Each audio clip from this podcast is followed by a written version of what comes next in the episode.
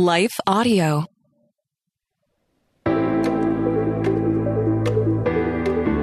Hello, and welcome to Kainos Project. I'm Dale, I am Tamara. and we're here to help you tackle ancient truths in everyday settings. Well, there was this viral TikTok video that has been circulating online, and you know that it is really getting traction by the fact that I have heard about it, and I am not on TikTok. I don't have a TikTok. And um, You don't visit the TikTok. I do not. I th- I downloaded the app when it first came out, and when uh, I opened it and it was a full volume video on my screen, I was like, Ugh, and I just closed out of it, and I never went back to it again. Yeah, you have no other option than to participate at full volume, right? Yeah. That's the way the app functions. well, I'm sure you can turn the volume down, but it But was so, it was so jarring. I was like, I want out of this. I yeah, you can't silence it though. Yeah. Yeah. Well, I'm pretty. Yeah, I think you can silence it. You just turn your volume all the way down. Like you can do that. Okay. but I just wasn't ready for the experience. Anyways, I saw a TikTok video, but I didn't see it on TikTok. I saw it on X, formerly Twitter. Which is where you often live. Yes, yeah. And it was this video of a progressive Christian minister named uh, Brandon Robertson.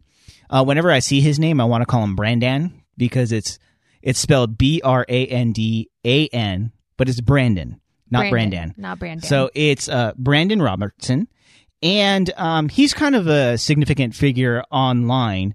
Uh, and he first kind of came to the national scene in 2014, shortly after he graduated from Moody Bible Institute. And actually, that same year, he was part of a coalition of folks who were trying to convince the Southern Baptist Convention to support gay marriage. So, pretty much immediately after graduating from Moody Bible Institute, he kind of theologically moved away from some of the convictions of that institution and was trying to convince the SBC to do the same. He himself is also a gay man, so he kind of has a vested interest in that movement. Uh, and kind of later on, even though he kind of started in an evangelical space, Robertson he he broke ties with evangelicals entirely, and he became a uh, a progressive Christian. And now that that phrase has a, a specific meaning, and it's part of a specific movement. And if you're not familiar with that, uh, this video that we'll talk about it kind of showcases a lot of those beliefs uh, pretty succinctly.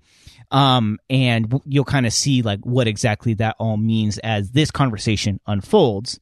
And really, what Robertson said in that video, it wasn't new when it comes to progressive Christianity, uh, but it is gaining a new audience uh, on TikTok, and particularly a much younger audience, as Robertson himself is a fairly young man. He thinks he's like the same age as me, and he um, is he looks younger than me. he does. And As I'm like sitting here he laughing. looks significantly younger than me, and you know he has this broad audience on TikTok. Uh, and what it boils down to um, in this conversation that he has kind of brought up is how Christians are to understand the relationship between Jesus and Paul, the Apostle Paul, and whether Paul's words carry as much weight in our Bibles as uh, the words of Jesus himself. So that's kind of the question that's at stake uh, in this video that will that will play uh, the audio for you, uh, as well as in progressive Christianity as a whole. So that's what I want to talk about today, but we'll dive into that in just a moment. So today we are talking about a viral TikTok video because that is just the state of of theological discourse in America right now that we must discuss TikTok videos as they come across our feed. Well, I know like it you say that in kind of like a funny way, but the reality is um there's some traction um happening around this video and as we think about where uh people are getting information from, the younger generation is actually getting information from TikTok. So it, it's important that we're having this conversation as like half-heartedly joking. We are about like oh we're talking about TikTok, but considering uh, people are going to TikTok, it is a way of discipling a generation. It's important to have this conversation. Right, yeah. We're we're having a theological discussion at a serious level uh, about something some guy said on a TikTok video. But what some guy said on a TikTok video is shaping the theology Right. of many within an entire generation. So I thought that uh, we would play a, a portion of that clip for your, for the audience here, just so that we're not trying to summarize the whole thing or maybe like misrepresenting what he said. And the original video is about four minutes long, and we'll link to the whole thing in the show notes. Uh, but I kind of clipped out the middle part uh, that I thought was the most interesting for us to respond to here. And so this video was apparently taken at Robertson's church, which is Mission Gathering Christian Church in San Diego. He's the pastor there. And he's uh, responding to some questions as part of a Q&A and the topic of Jesus and Paul comes up. So here is that clip. Because if you grew up in conservative evangelicalism, you probably grew up in Pauline Christianity, where Paul is more quoted and more followed than Jesus. And this is something I've been studying a lot recently, actually, because it is perplexing to me how, even in all of my theology degrees, um, it was all centered on Paul and figuring out how to teach the church about Paul's theology to the detriment of what Jesus said. And I actually don't know if you know this, but if you read the New Testament, you find that Paul and Jesus often come into contradiction with each other. And a couple things about Paul that should be said. Paul never met Jesus never heard Jesus preach. Paul only knows Jesus through secondhand knowledge. So as we're reading the writings of the apostle Paul, we need to know who he is. We need to know his context. He's removed from Jesus himself. And Paul and Jesus are preaching two different gospels. The message of Jesus was quite simple. The God is doing a new thing in the world. God is calling us to a new way of living in the world. And Jesus' gospel is primarily social and ethical. It was about a new way of living, a new standard of justice. How do we live in a more just and generous world? How do we create a better world that benefits everyone? Paul's gospel was primarily theological. Who was Jesus? Why was he important? Both are necessary again. But at Mission Gathering, we, we really center, I try to center in all of my teaching on the four gospels, what Jesus actually said, what he actually did. And we use Paul as uh, a support for that message. But if Paul and Jesus ever come into contradiction, we're going to side with Jesus every time. Okay, so there was a lot in there. Um, but before I kind of open the floor for discussion for us, I just wanted to uh, point out a couple of really inaccurate things that he just kind of floated as though they were self evident truths. Uh, and if you didn't know that, you're like, you would think, you know, he's making a really compelling argument, but a lot of the things that are serving as the premises for that argument, uh, just as a point of fact, are not accurate. So I'll, uh, there's like three of them, and I'll take them thematically rather than sequentially in the order that he said them, uh, just because it's, um, it's a little bit easier to wrap our arms around it that way. Uh, but the first is that Robertson said that Paul never met Jesus and that everything Paul knew about Jesus came secondhand. And that is, if you take the authority of scripture, because he says, well, if you read the New Testament, well, I read the New Testament and Paul met Jesus in that. Right. Um, That's his conversion story. Yeah. So if we look at Acts 9, his conversion story, uh, he literally comes face to face with the risen and glorified Christ. That encounter changed the trajectory of his life. It also blinded him, but he personally had an interaction with Jesus, incarnate, risen, glorified Jesus. And that is, you know, clear as day in uh, the Acts account. And then if you go to Galatians, in Galatians uh, 1, Paul gives kind of his own firsthand account of that very same story.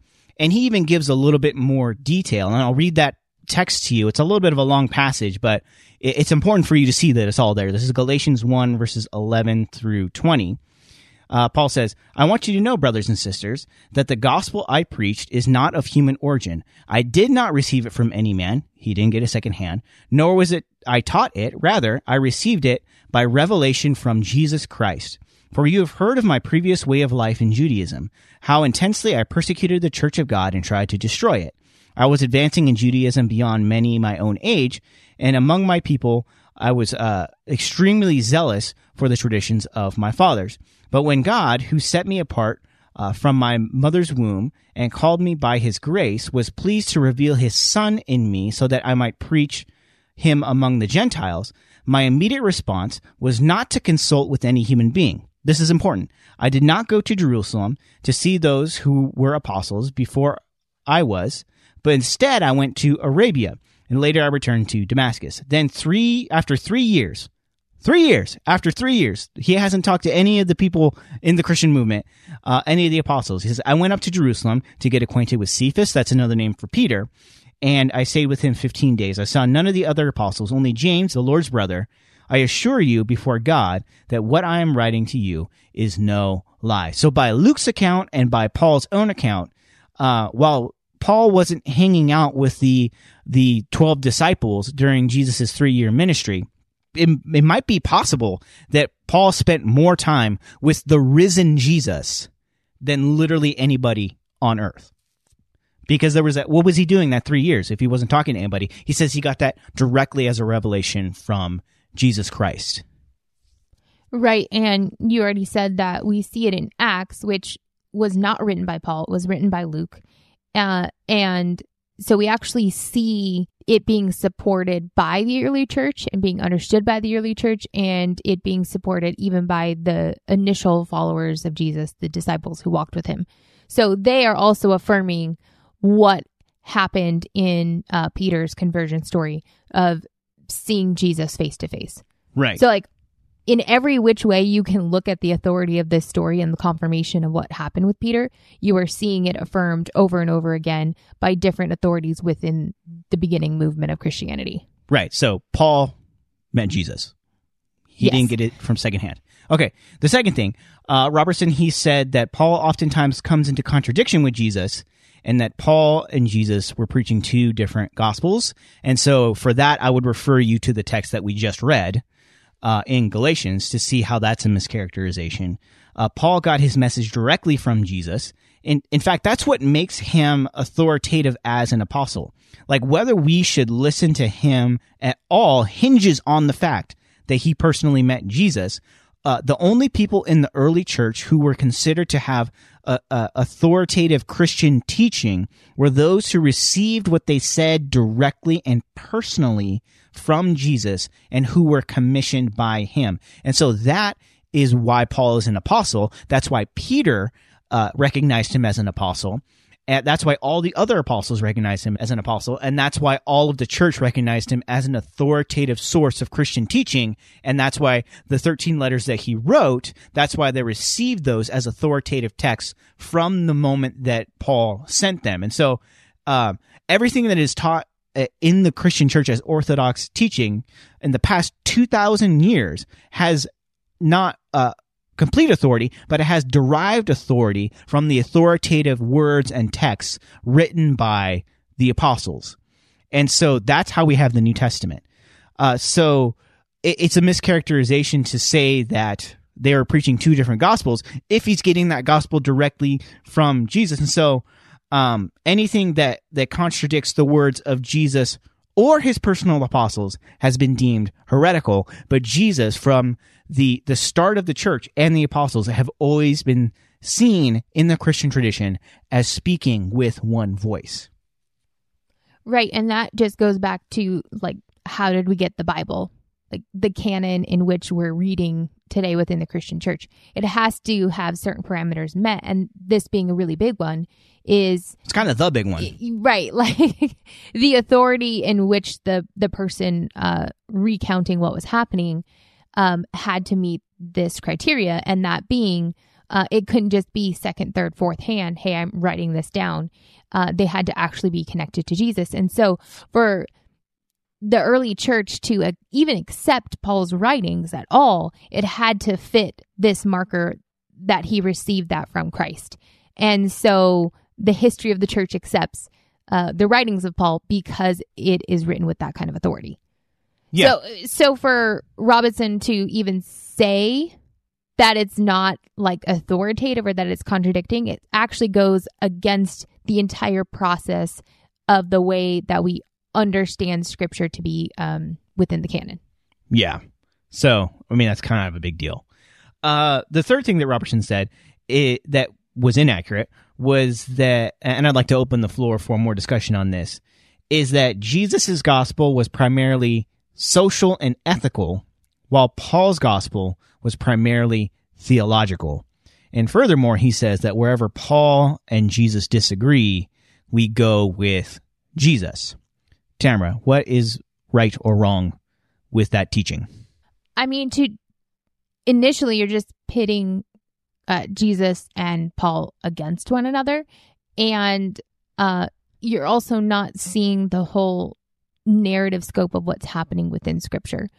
So even as we look at the life of Jesus, uh, and he's talking, uh, Robinson's talking about the Gospels, right? Matthew, Mark, Luke, and John. Like basically saying he primarily only teaches out of that because those are the words of Jesus.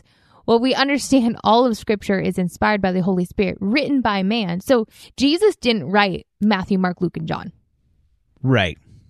Um, so that's also like a bit of a weak spot in Robinson's argument that these are only like the words of Jesus. Like yes, they are recounting what was happening through through the working of the Holy Spirit, but the same thing is also happening with what we see Paul writing. And it's this um unfolding all of the New Testament really um is this unfolding of the redemptive plan of humanity and Christ being like the hinge point of that uh, plan of redemption. And so Matthew, Mark, Luke, and John is actually looking at uh, Jesus's life and ministry, which goes into the redemptive story of humanity, where Paul's focus is not on specifically uh, recounting the life and ministry of Jesus. It's the extension of everything Jesus taught, and it's an affirming back to that, where Jesus is saying, Look, in the whole Old Testament, you knew the Messiah was coming. I am him. That is me. Right. And so he is working within the Jewish context of people who knew the scriptures, who understood everything that was happening in the Torah, who the promised Messiah was. And he's basically saying, I am that person and I'm living that out, and you can now see that. Paul isn't doing that, saying, like, look, I'm the Messiah. He's pointing back to Jesus and saying, now here's the flow of all of the teaching of Jesus as well. So Paul is not contradicting Jesus and the message of Jesus. Yeah, and it's interesting that Robertson's like we focus on Matthew, Mark, Luke, and John and the words of Jesus as though that's kind of harkening back to a pre uh, uh, Pauline era of things. What's interesting about that argument is that at least three out of the four gospel accounts were written after much of what Paul had written. And so Paul was drawing on earlier traditions and applying them in his epistles. Eh, but but as he was doing that, these gospel accounts weren't even written or circulated yet. It wasn't maybe for um, a decade after Paul's earliest writings that we get like Matthew and Luke, and then even a decade after that we get John. Uh, Mark was a little bit earlier. It's it's tough to date some of these kinds of things, but we certainly know that Paul's epistles, many of them, were widely circulated by the time the gospel accounts were even written. So it's not like they were written first and then Paul wrote his stuff after as an addendum to that. So like the whole thing is interesting. And the, also the, the gospel accounts, as you said, weren't written by Jesus, but they were written with apostolic authority, Right. of which Paul was one of the apostles. And so if we're going by what, what were they using as the measuring stick to count these texts as authoritative when they began circulating in the first century?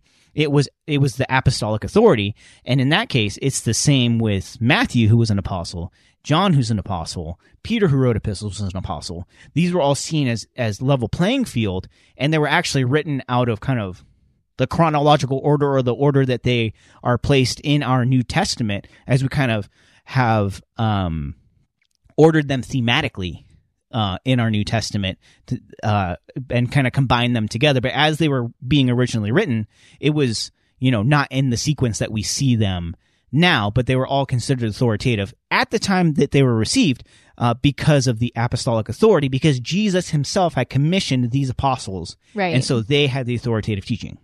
Yeah, and the interesting thing um, about Robinson's argument too is that he looks to Matthew, Mark, Luke, and John, um, but then what does he do with Acts? Because Acts was written by Luke as well, so Luke is counted as authoritative and like the premier text, but then what is the response to Acts? Because Acts is really an extension of Luke. And it's talking about the birth of the early church.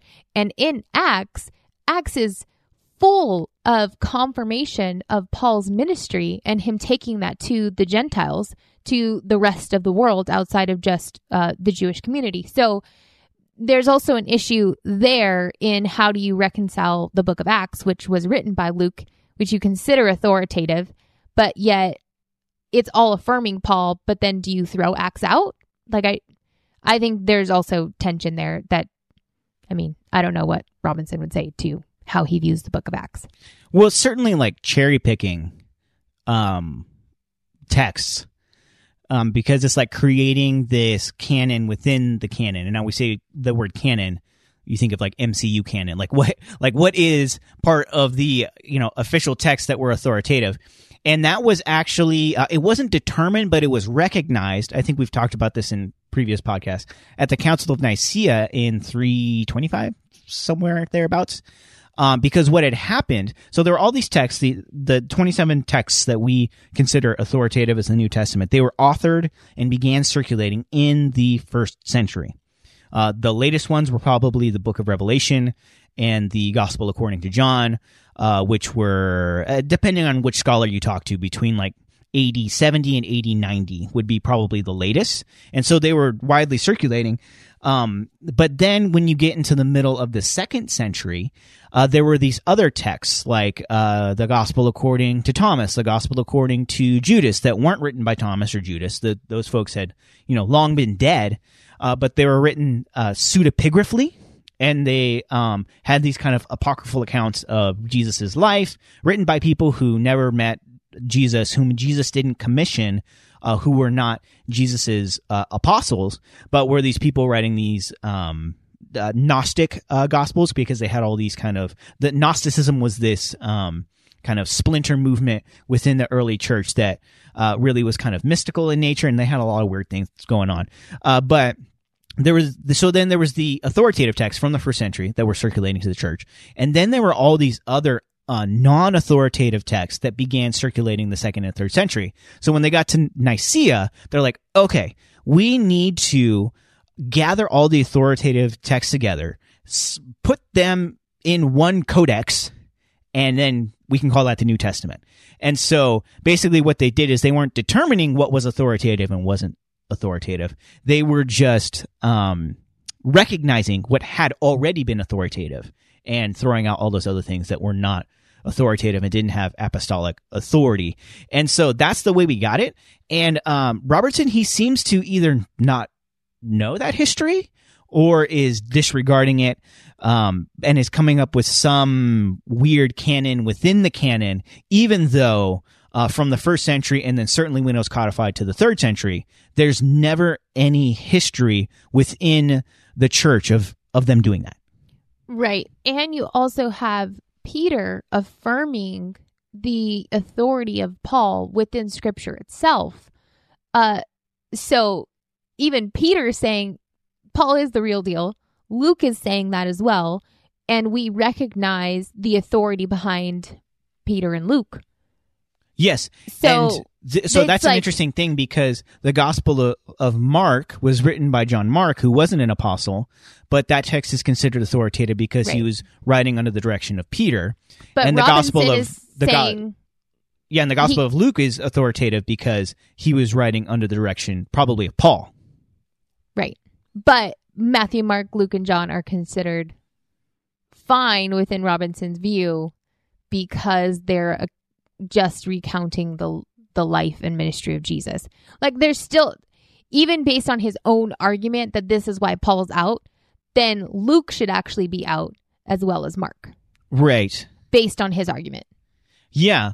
And it's interesting that he's saying like, oh, more than listening to the apostles, we listen to Jesus, but the only accounts that we have of Jesus were written from a theological perspective, and that theological perspective is the theology of the apostles. Right. Who, before anything was written down, got that theology from Jesus. Exactly. And so to make this weird bifurcation, you end up having to throw out the authority of everything um, because it, it just doesn't it, there's no coherent way to make that work uh, if you're looking at how um, the authority of scripture uh, has actually been handled and accepted uh, from the first century onward so there's a lot of problems there however what robertson says and, and kind of this move that he's pulling is not unique to his own thinking and i'd like to talk about that a little bit more broadly uh, but we'll dive into that in just a moment So this whole like Jesus versus Paul, the the authority of Jesus versus the authority of the apostles, uh, it's not something that is new to Robertson. He's bringing it to a new audience, but it, he's he's playing from uh, kind of the greatest hits of uh, the progressive Christian movement.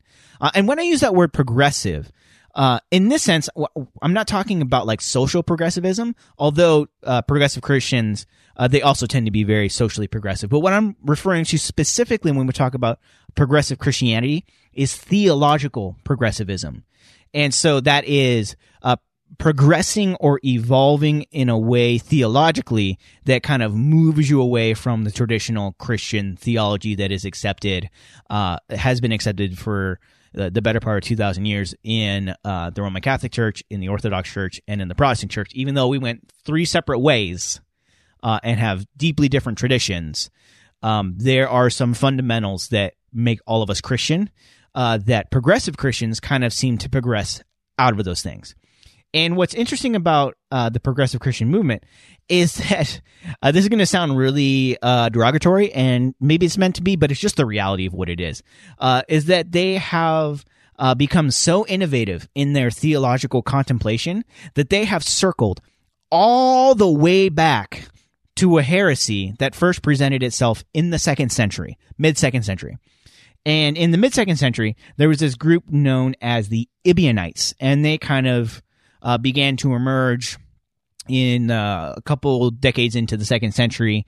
And they were this Jewish sect that believed that Paul was a heretic and needed to be rejected. And the idea was that since Paul was the apostle to the Gentiles, they believed that he had corrupted the faith by trying to like Gentileize it or something. Uh, and so instead, what they believed is that Christians were to root their moral and ethical teaching in the Old Testament law, the Torah, uh, and in the teachings of Jesus, namely the Sermon on the Mount. And they also believed a bunch of other heretical teachings too. Uh, for example, they denied the virgin birth, the atonement, the divinity of Jesus. Uh, so they saw Jesus not as the eternal Son of God who incarnated and then died and rose again uh, for humanity, uh, but instead that they saw him as a human martyr who became the Messiah, you know, by virtue of his teaching and his sacrifice and called the people back to a renewed sense of repentance, a new social vision, a new way to live the Torah and bring people back to that so that God might prosper the Jewish people in the land once again.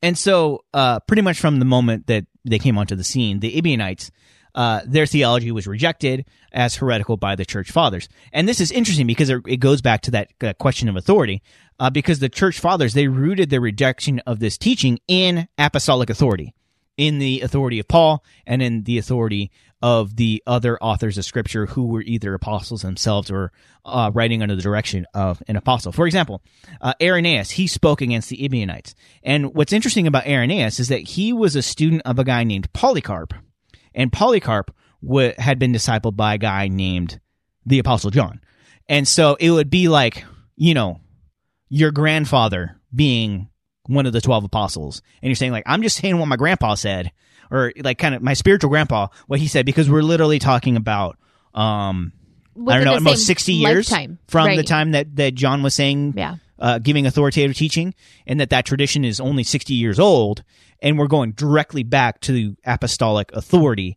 And so when you look at the modern kind of progressive christian movement uh, it certainly doesn't have those jewish elements that the Ebionites uh, had, um, but they they kept that part about uh, the skepticism of Paul and anything that he had to say, that he was corrupting the the teachings of Jesus, and that we just have to get back to the pure teachings of Jesus.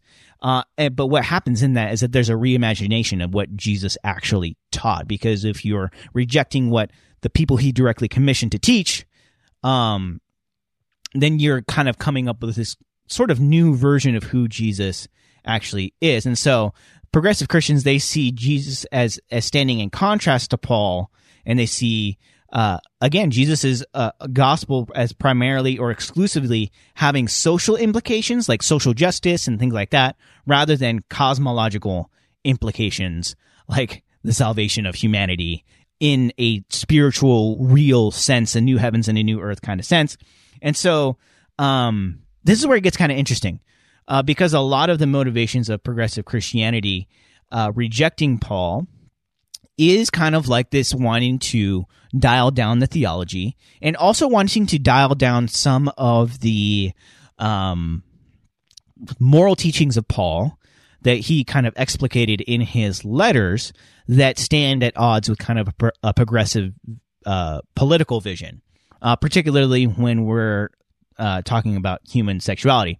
For instance, you'll, you'll often hear progressive Christians say, Jesus never said anything about homosexuality. Paul had a lot to say about homosexuality on a few different occasions. And so they say, well, well Paul's not Jesus.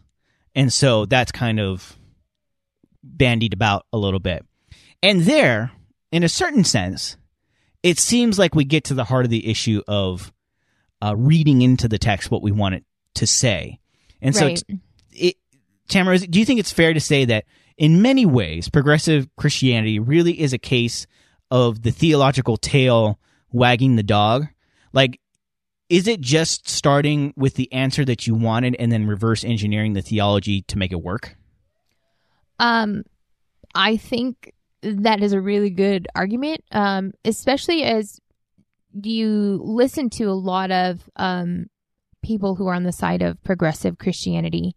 Um, even if it's not related to the like sexual ethics topic or homosexuality, um, and Jesus never said that, but Paul did. Uh, there's just a lot of other things that are arguments within progressive Christianity that, in more ways than not, um, a lot of people arguing for progressive Christianity are continuing to just argue what they already are saying, regardless of scripture. Yeah, and you see that in other areas too, whether it's um, a doctrine of God's judgment. Uh, yeah, the because eternal you just judgment. want love. You just Mhm. want love, and you don't want judgment. And then Like, how could a good God could- be judgmental? Right. And so you Mhm. already have that in your mind. So you're actually going to scripture with your views and then having scripture affirm those things rather than you laying aside your um your own personal worldview, your own way of viewing something and having scripture actually teach you. Uh, and I've I've heard a lot of progressive Christians that especially within the topic of um how do we reconcile God as is perfect love, but he's also perfectly just. Uh, and a progressive Christian's like, well, you can't reconcile that because then he can only be love. Um, because if he is just, then how is that love over sinners, right? And I've heard, uh, I can't remember who it was, but who kind of his argument back was like, well, God can do anything he wants to do. And so because of that, he doesn't need to be have punishment for sin or he doesn't need to hold anybody accountable for sin because he can just do anything he wants. He can just love without anything else attached to that And love. he can just redefine justice whatever way he wants yeah, to. he can just just whatever is just can just be whatever God wants it to be. But then at that point, there are absolutely no boundaries or parameters or even um, characteristics of God that we see very clearly laid out in Scripture.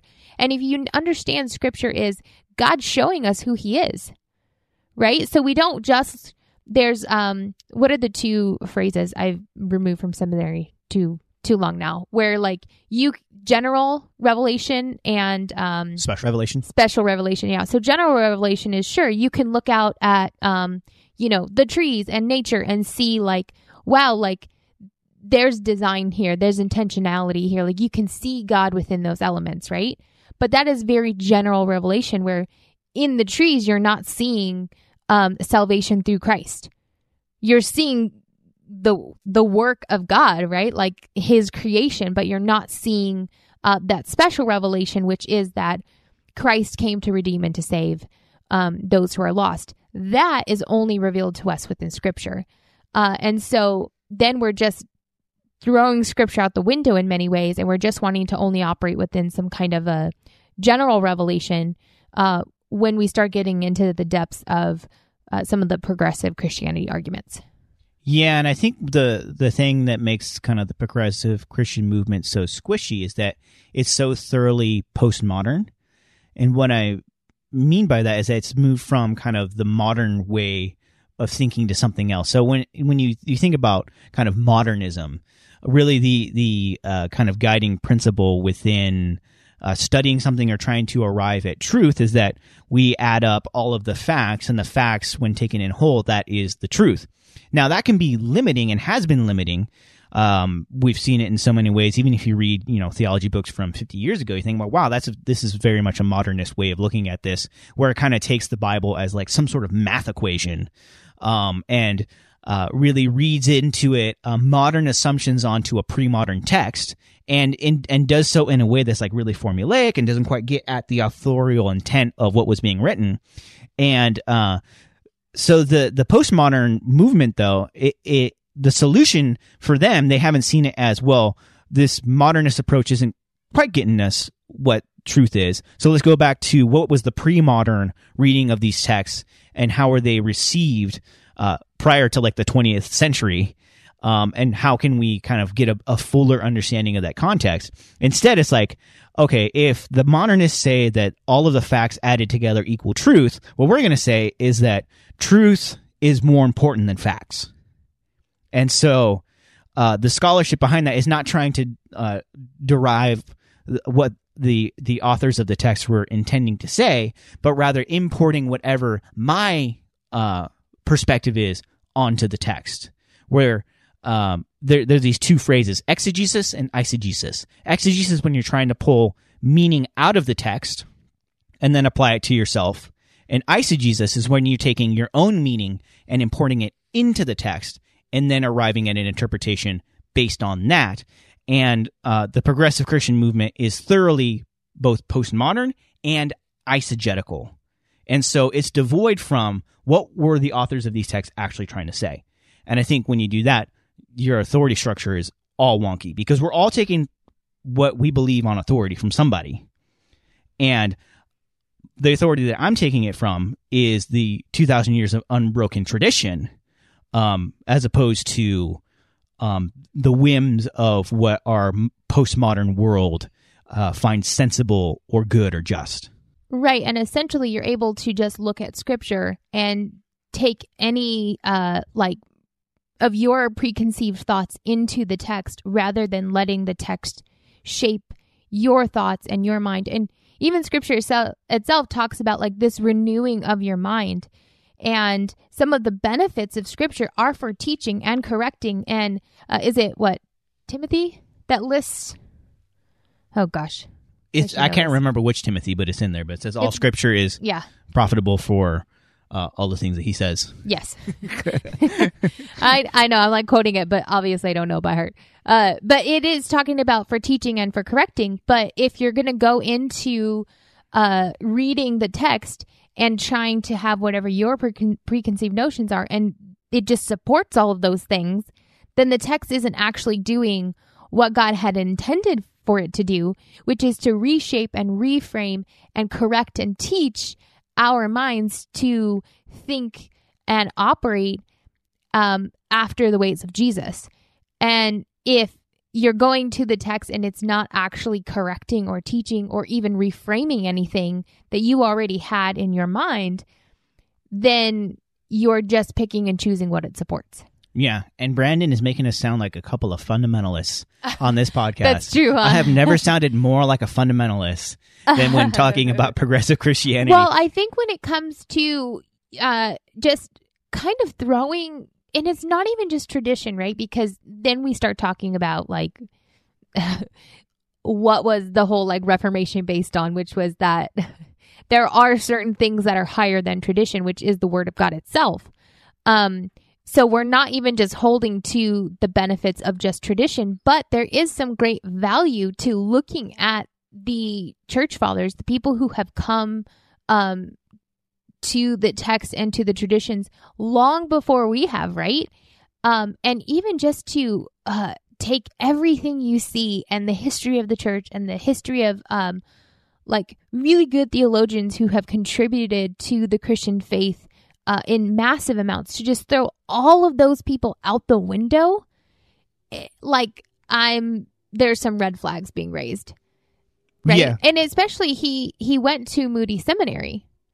Um and I think earlier you had referenced like maybe he just didn't understand the way that the uh, canon of scripture came to be. Like maybe he just didn't understand the authority of uh, the way that we look at text and say like this is authoritative because of its connection to Christ and the firsthand teachings. Like I am so sure he knows all of that because he went to Moody Seminary and he must a- have slept through that class because I'm sure that that was taught. right. You can't graduate without taking that kind of a class. Right. so it's just uh, that's also some of the concern is um, not to say that the church has got it right every single time and that there is no place for um, disagreement, but still following underneath the scope of yes, we can all call ourselves Christians, um, but there are some boundaries that are that are being stepped over within the the mindset of progressive Christianity. Yeah, and that's so when we think about like the sola scriptura of the Reformation, um, it's often been like just so kind of um, over exaggerated to the point where there's I've heard this phrase is like any any person with uh, the Bible and the Holy Spirit can arrive at the truth. And I was like, well, they can arrive at truths, um, but not every reading of the text is going to be a good reading of the text uh, by that person who's doing that with no training, no guidance, no nothing. Um, because when we say when we look at the like uh, an interpretation of the text, what we're trying to do is if this text was authoritative in the first century, what we want to do is to understand what the author was trying to say at that time. And now we're separated by 2,000 years. We're separated by dead languages. We're separated by culture. We're separated by, you know, two millennia of history. And so, um, what the, the history of interpretation helps us with is say, okay, there was this authoritative thing, and that's the only thing that's authoritative. The traditions or the uh, historical interpretations are not authoritative. But when you look at a text and you say, okay, so Irenaeus in the mid second century, he read this text this way. And then Augustine in like the what, the fifth century, he read it the same way. And then in what, the 12th century, Thomas Aquinas, he read that text the exact same way. And then in the 16th century, Luther read that text the same way. And then in the 20th century, Tim Keller read that text the exact same way, which isn't to say that that's all correct. But if you're going to surmount an, uh, like an argument against that, it's going to be going to need to be like one whopper of an argument to say that everybody was been reading it wrong and I finally unlocked what it's actually saying. Right. And when you begin your argument with um, some very apparent errors or just um, blatant mistruths, like uh, the argument began with uh, Jesus uh, and Paul did not know each other. Paul never met Jesus. He didn't hear uh, the gospel that he was sharing firsthand. That is just not truth. It's like, dude, just read the New Testament. Like, if you take it as authoritative, And it's not only from Paul's mouth. So, okay, maybe we'll be like, well, Paul said that, but nobody else said that. We actually see it affirmed. but you see Peter taking mul- Paul's words as authoritative. Yes. Yeah. And then Luke is recounting exactly what happened to Paul and his conversion story, and then how he played a pivotal role in growing the church and launching the church. Like that was out of Luke's writing. So you just see multiple places um, where it's all being affirmed. And for Robinson to come out just outright and say, uh, Paul never met Jesus, like you're just already off to such a bad start because that's not true.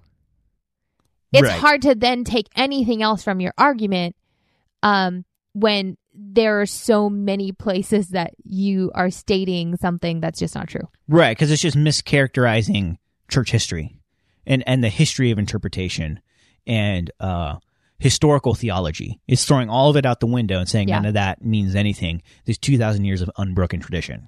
Right.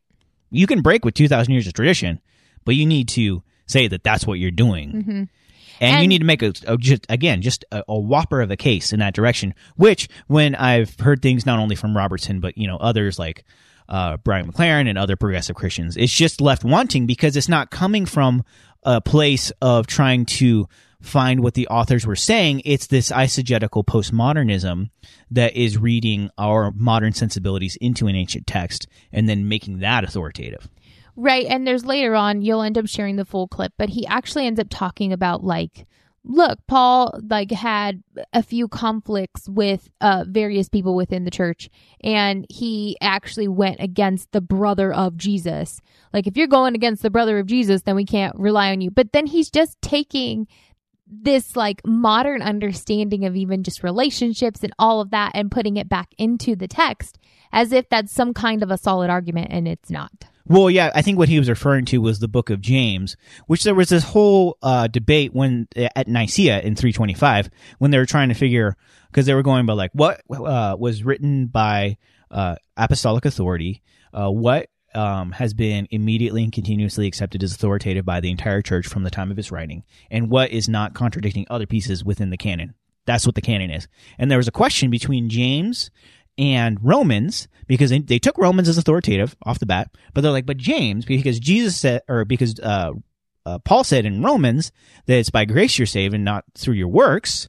Uh, but then James says that faith without works is dead. Are those contradictory? And they had this robust theological debate about it, and they decided no, that those are not theologically at odds with one another. So James is not contradicting Paul and therefore it's in the canon. Right, but uh yes. But Robinson in in this TikTok video, he just he removes all of that context and all of the nuance of that and just says, "Look, Paul went against James who is the brother of Jesus, so how can we trust him?" Yeah, which never happened which isn't, as such. Right. Yeah. Like he again says it in just such this blatant way like everybody knows this to be true uh in the same way that Paul uh, never met Jesus. We all know that to be true, but there's just error after error after error in his argument that um, it just becomes even more difficult to see uh, any ounce of truth within the argument. Yeah, it's just not um, intellectually honest. Um, it's not academically rigorous, and it is not historically Christian. Yes. I think what gets me kind of um, a little bit more passionate about this conversation is that the following that he has on TikTok is uh, pretty massive. And unfortunately, this is the space in which uh, the younger generation is uh, receiving a lot of information and I'm not saying they're just blindly listening to it, but when he's I mean, making, but a lot of them maybe are. so. I mean, when you're 17 years old and this guy sounds really smart. I mean, he is really smart. Um, he and is, his argument seems so compelling. His argument seems so compelling, and so unless you know a little bit more, you might just take it at face value because he's he's making it sound as if, like, well, yeah, duh, of course. It's like Will Ferrell in that movie. the other guy says they were so convincing in their arguments. Yeah, and if you don't know, and uh, this is the only or one of the only places uh, a source of truth that you have or information, even when it comes to scripture, uh, to say like, well, Paul wasn't a disciple of Jesus, so he never knew Jesus, so we can't even take his words to be authoritative. Uh, all of that sounds like oh, okay, yeah, like that makes sense. Yeah, I can see how you got to that place. So now let's throw all of Paul's words out the window. Yeah, it the, just gets you to weird places. It gets quick. you to weird places real quick. And the reason why I think I just get so like, um, not frustrated, but just uh, I feel the weight of this conversation, knowing that um, an entire generation is listening. Um, and truth needs to exist in these spaces as well mm-hmm. when so much mistruth is existing um i think in the same maybe i'm gonna like regret saying this but i'm gonna say it in the same way that there's a lot of um mistruths spread on facebook for the generation that came before you and i I a lot. Yeah. They, are tamping down, but they, there was a time where it was a wild west out there. Well, and it wasn't just, I mean, I know everybody says it within the political space, but it's actually within the theological space too. I've had people send me videos and I'm like, no, this like this is terrible. this is not true at all. Like you're saying that the new translations completely remove Jesus and now we need to be up in arms, but that's not actually what's happening. Anyways, uh, I think what we had seen happening on Facebook for the generation that came before us is very similarly happening on TikTok for the generation that came after us. Yes. In in the way that we're receiving re- information, we're sharing posts, we're sharing videos, um, as if the people who are posting these things are speaking truth, and they're they're not. And to be sure, there are some people on these platforms who are academically rigorous who are also sharing things. So it's like there's this sifting and sorting that needs to take place. Before we kind of bring it to a close, I wanted to uh, see if I can backtrack on something that I said earlier, or if we need to backtrack on it at all. Uh, and because um, there's this common accusation to to throw at people who deconstruct their Christian faith and reconstruct it into a different way, say like progressive Christianity. So when you look at um, uh, Brandan Robertson, you could say like that the accusation could be thrown at him. Well, because he's gay and he he didn't want to um, live under the traditional Christian sexual ethic, he de- deconstructed his entire theology just because he wanted to change his sexual ethic. And that is an accusation that is thrown about um, by a lot of conservatives. Uh, it's thrown at you know basically anybody who deconstructs uh, from evangelicalism or tries to deconstruct within evangelicalism. It's this argument that oh, it's just because you you want to have sex with whoever you want to have sex with. Uh, in what regard is that argument or that accusation fair in certain instances, and in what ways is it completely beside the point or unfair? To cast that out as just a blatant statement against anyone who is uh, prescribing to progressive Christianity, I think that's not fair. Uh, you can't just generalize people in such a way. I think it's also just as intellectually dishonest as even some of the things that Robertson said in that video. You know what I mean? It's Right. not helpful. It's not helpful. And then at that point you're not actually seeking to understand anyone and how they came to a certain way of thinking and understanding something. You are just wanting to lob accusations at them um now maybe it might be true if you sit down and talk to somebody and you realize that the main reason uh they have this view now is because primarily of um, the way of teaching sexuality, then maybe you can arrive at that. But you would need to sit down and talk to somebody. You can't just say all progressive Christians just want freedom to express their sexuality in any which way. Yeah. Yeah. And it's just a very unserious thing to do to look at someone uh, like Brandan Robertson and say, well, he's just, he, you know, he's saying that, he's just saying that because he's gay. That's just such, such an unserious, unempathetic thing to say. Um, now, Robertson's arguments I can dismiss almost like immediately out of hand. Um, not because he's gay, but because the arguments suck. And I think that they're not good theological arguments. They're not, they're not based in any kind of historic Christian tradition that has nothing to do with the fact of whether he's gay or not. And so, um, Right, I think, I and there are people who are inerrantists or not inerrantists who take the authority of scripture, but who would interpret Paul as saying something other than what he's saying when he's talking about homosexuality. And so they would say, I believe in the authority of all scripture and, um, God is okay with same sex couples. I, I likewise think that that's not a very strong case to be made. But we have to address these arguments on, on the grounds in which they are being argued and not just go ad hominem. It- well, he's just saying that because he's gay. Right. And when I first saw the TikTok video, I did not know that he was gay. Um, but I quite immediately refuted his arguments, Right. regardless of his sexuality in any way, because what he is saying uh, is just is not true. Right. Yeah. It's like we we we don't even need to get to the question of sexuality before we're done no, with it- this because conversation. the motivation of why he arrived there, or whether it supports a lifestyle or not, it doesn't matter. Because particularly when we're looking at the argument he was making of Jesus against Paul and the reasons why we throw Paul out, the foundation of his argument is very wobbly. hmm Yeah. And so, Yeah, I think we could just take it, it's good sound advice to not attack a person, uh, but to attack their arguments. And in this case, it's important to attack these arguments because th- they are arguments that are placing someone outside Christianity, outside of Orthodox Christianity, um, which we think is a big deal. That when you're calling upon the name of Jesus and saying things that Jesus didn't say, to the point that you're preaching a different gospel, Right. this is the kind of thing that, that Paul was talking about in Galatians. If anyone comes preaching another gospel, they are anathema.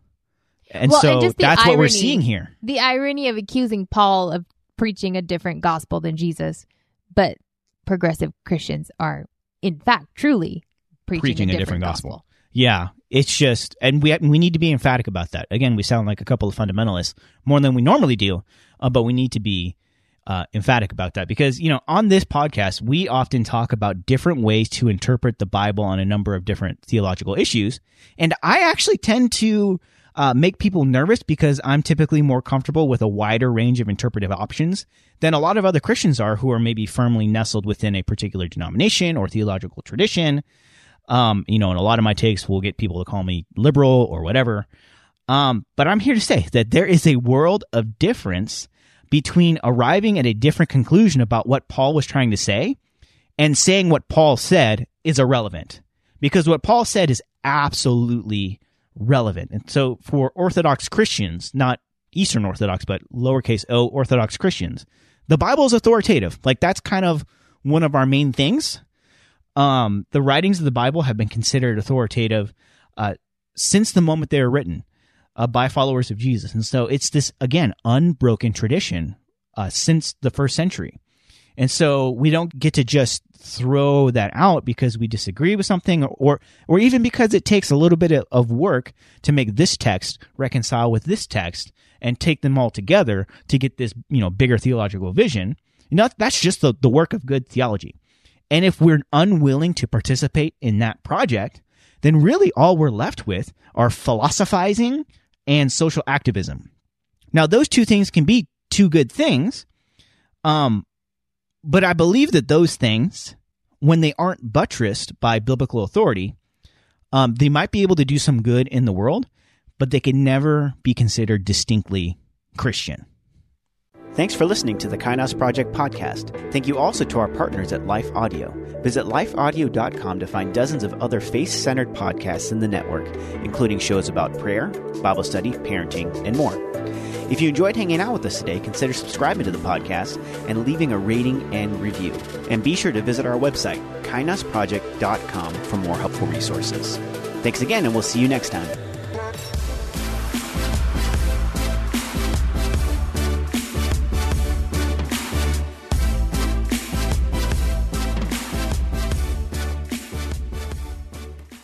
A powerful prayer life does not require hiking a mountain to be able to hear from God. God can meet us right in the middle of our busy lives to help, guide, and speak to us through prayer. I'm Christina Patterson, host of the Teach Us to Pray podcast, providing practical teaching and encouragement on how you can make prayer a natural and consistent part of your everyday life. I promise it won't require hiking a mountain, but you just might develop the faith to move one. Listen and subscribe at lifeaudio.com.